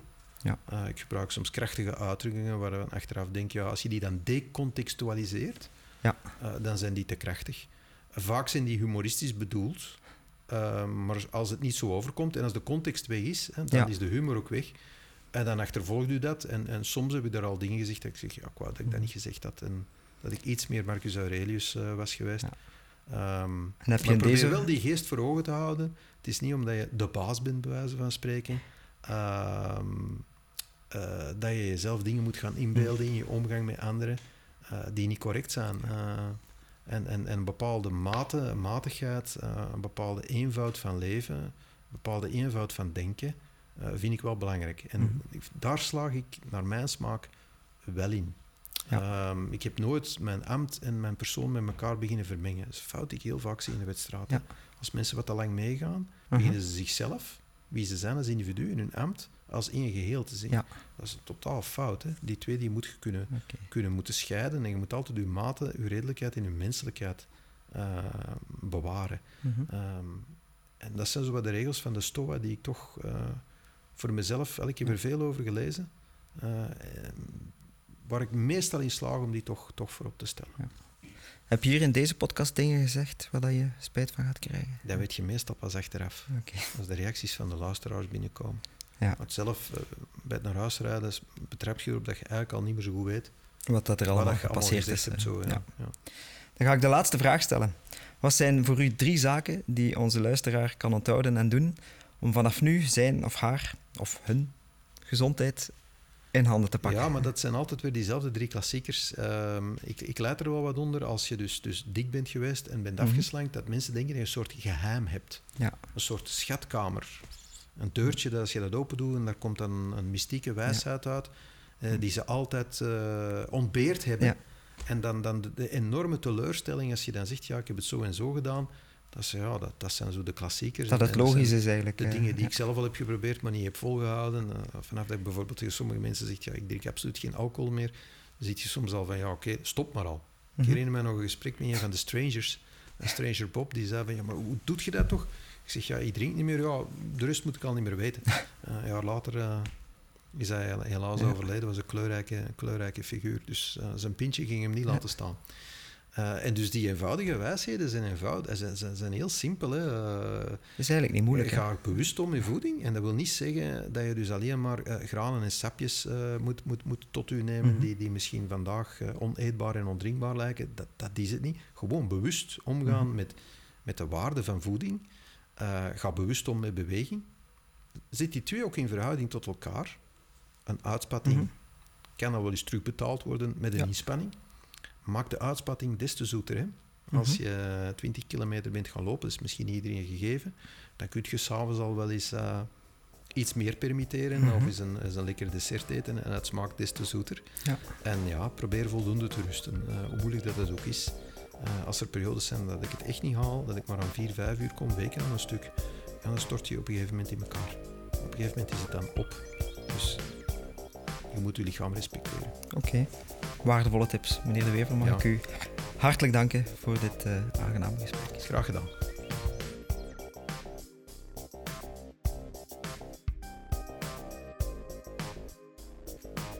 Dit was Spreekuur. Bedankt, beste luisteraar, om deel uit te maken van de gezondheidsrevolutie. De show notes van deze aflevering kun je terugvinden via dokterservaas.be podcast. Heb je zelf ook een vraag voor het open spreekuur, dan kan je die daar ook opnemen. Je vindt op de websitepagina bovenaan een instuurknop en als je daarop klikt, dan kom je terecht in een audioruimte waar je je vraag kunt stellen. Als je deze podcast leuk en interessant vond, abonneer je dan via jouw favoriete podcastkanaal, deel het op je socials of geef ons een rating. Tot de volgende keer bij Spreekuur.